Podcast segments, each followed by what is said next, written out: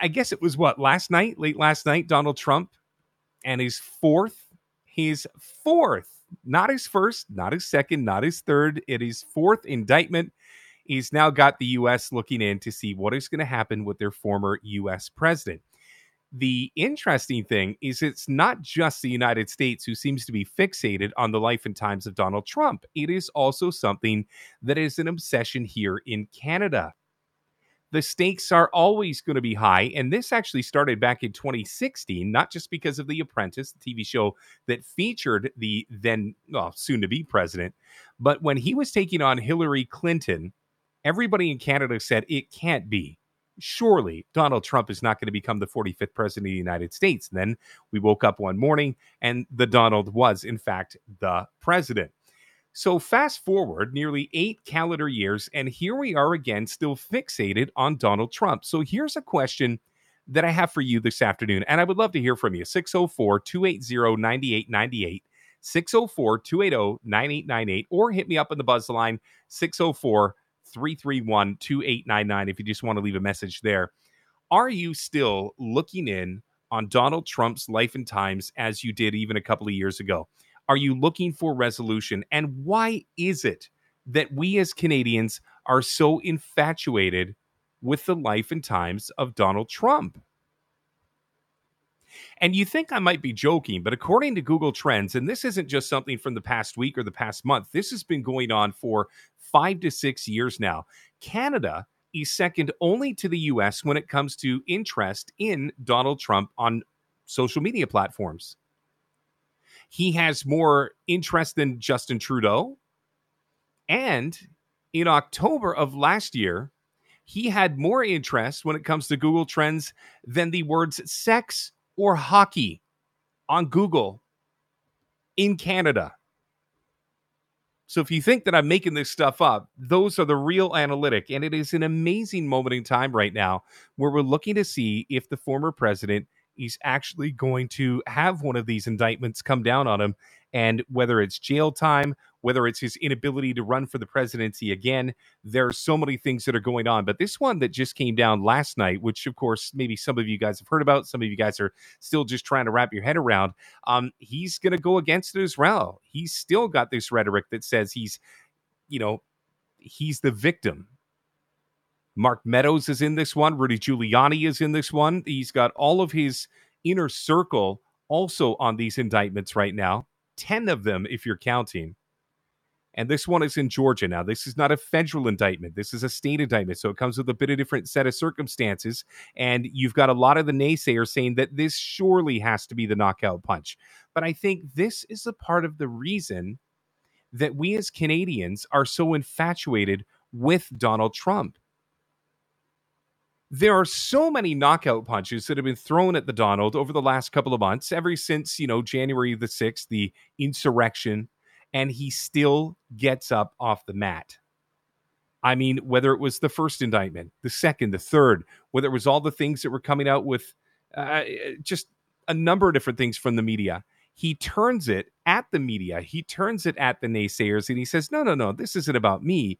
This is about you.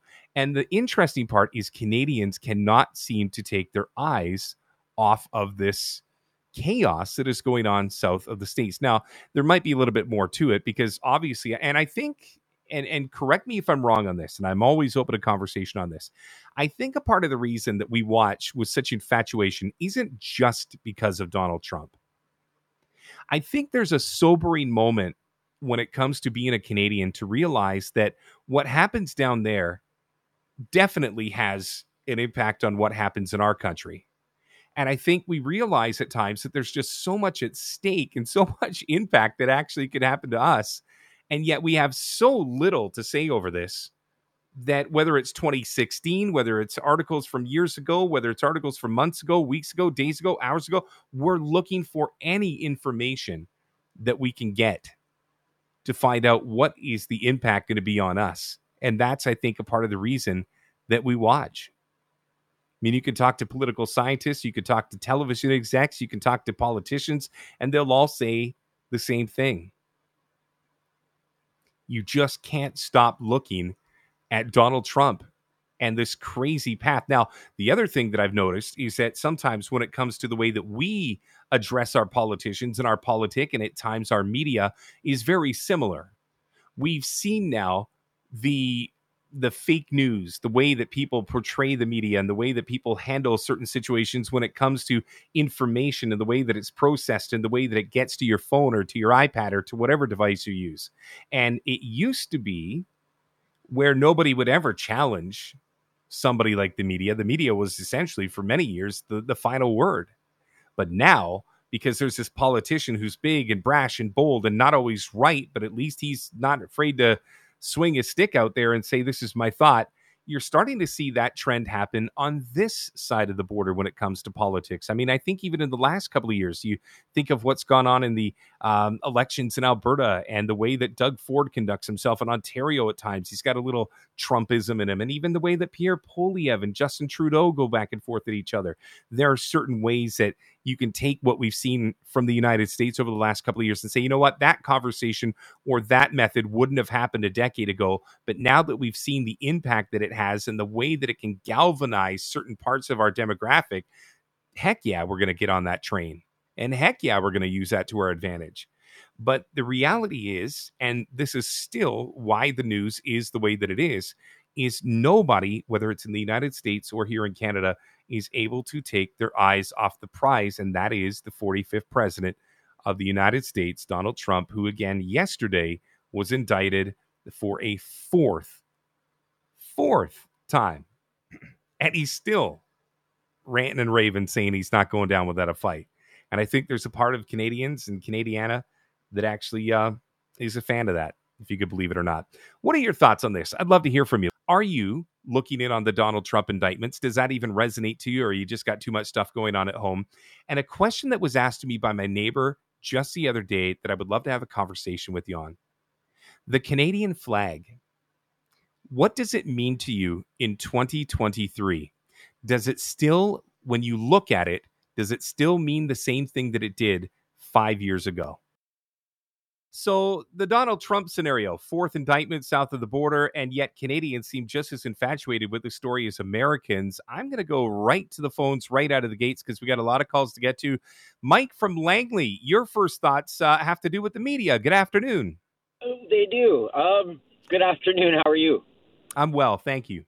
Good. Uh, I'll just jump to it. Uh, you guys keep on crying like, "Oh, what the hell's wrong with all these Trump people?" Well, the problem is right off the bat, um, you, you you hid the fact that the Hunter Biden laptop existed.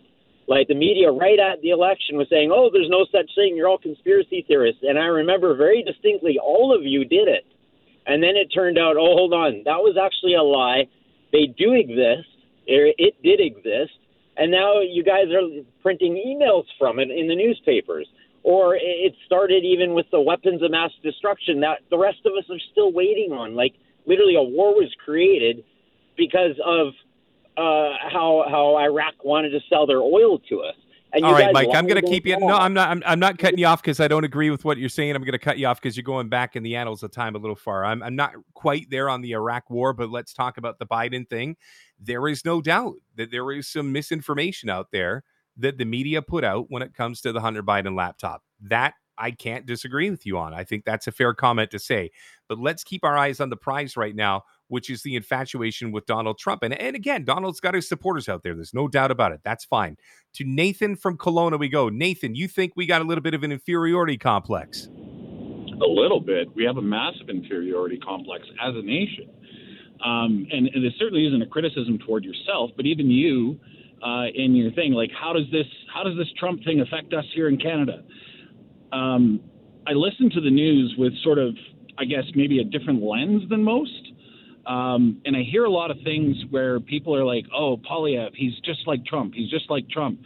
So what what does that do? That focuses Canadian media or Canadian citizens down south of the border. Well, how does this affect us? You know, and we're looking for, you know, sort of acknowledgement or recognition in U.S. media, which we've gotten a lot of because of our prime minister, and not because of good reasons.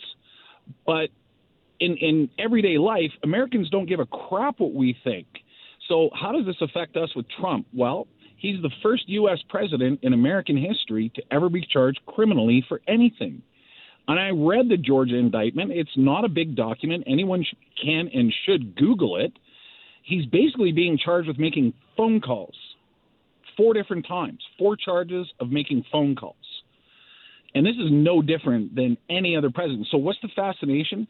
Well, for for people like me and and other people who are curious beyond just pointing the dirty end of the stick, hoping we're not painted with the same brush, they're going after a man who really hasn't been found guilty of anything. And the more they go after him, the bigger it just makes them in the United States. And, all right, thank you for the call. I've got full board, so I wish I could take that all the way through to the end. But Nathan, I appreciate your time. If we could keep these calls concise, I'll get through as many of them as I can. Listen, I will tell you this. I wasn't saying that I'm trying to compare Trump to Poilievre. I'm trying to say that the tactics that have been used by Trump in the States are now being used by politicians in other parts of the world, including here in Canada. And I don't think anybody would disagree with that because, to be honest with you, certain things that Donald Trump does in the media are very, very effective. And why wouldn't you utilize those. Okay, John from Langley, you uh, have a different perspective on the Donald. Well, yes, I do. I think the the sooner the man's wearing an orange jumpsuit, the better. Uh, the, the previous caller mentioned uh, one in- incident uh, down in Georgia, possibly, but there's a lot of other indictments, uh, a multitude of charges. Uh, the man, uh, his discretion, uh, morally, he's very, very challenged uh, uh, in all things. And unfortunately, uh, your second point was uh, how I feel about the Canadian flag. Uh, with that and the leadership of our country, I normally leave it up till Labor Day, but you know what? I got to take it down soon because with the carbon tax and the way that the, the, the current government is leading us with no uh, empathy for the hardships that we're going through, uh, you know, it's steady as it goes, damn the torpedoes. And I hope Trudeau goes down soon. I hope there's a federal election here as well. Thank you. All right, John. Thank you, Timothy from Coquitlam. You're my final call of the segment. You uh, you say sometimes you can't take your eyes off the accident. Am I hearing that right? Uh, not so much that. Sometimes uh, with, with the question here, what the callers are missing is we're not infatuated with him. It's always there, and the interest that is thrown at is that this gentleman's uh, guy has committed so many crimes, whether it's indictments or harassment or whatever, and he gets away with it. He gets away with it. He gets away with it. If we were to do that, absolutely, we'd go to jail just like that. But in, yes, when he gets into his orange suit, if this ever happens, it'll carry on. It will always be there because there's a link to his family, and you'll never hear the end of it. It's an interesting thought, Timothy. Thank you for that. And thank you for all the calls. I got to cut it here because I am up against a hard break here at the bottom of the hour. Um, I think we'll have to bring up this conversation again before it's done.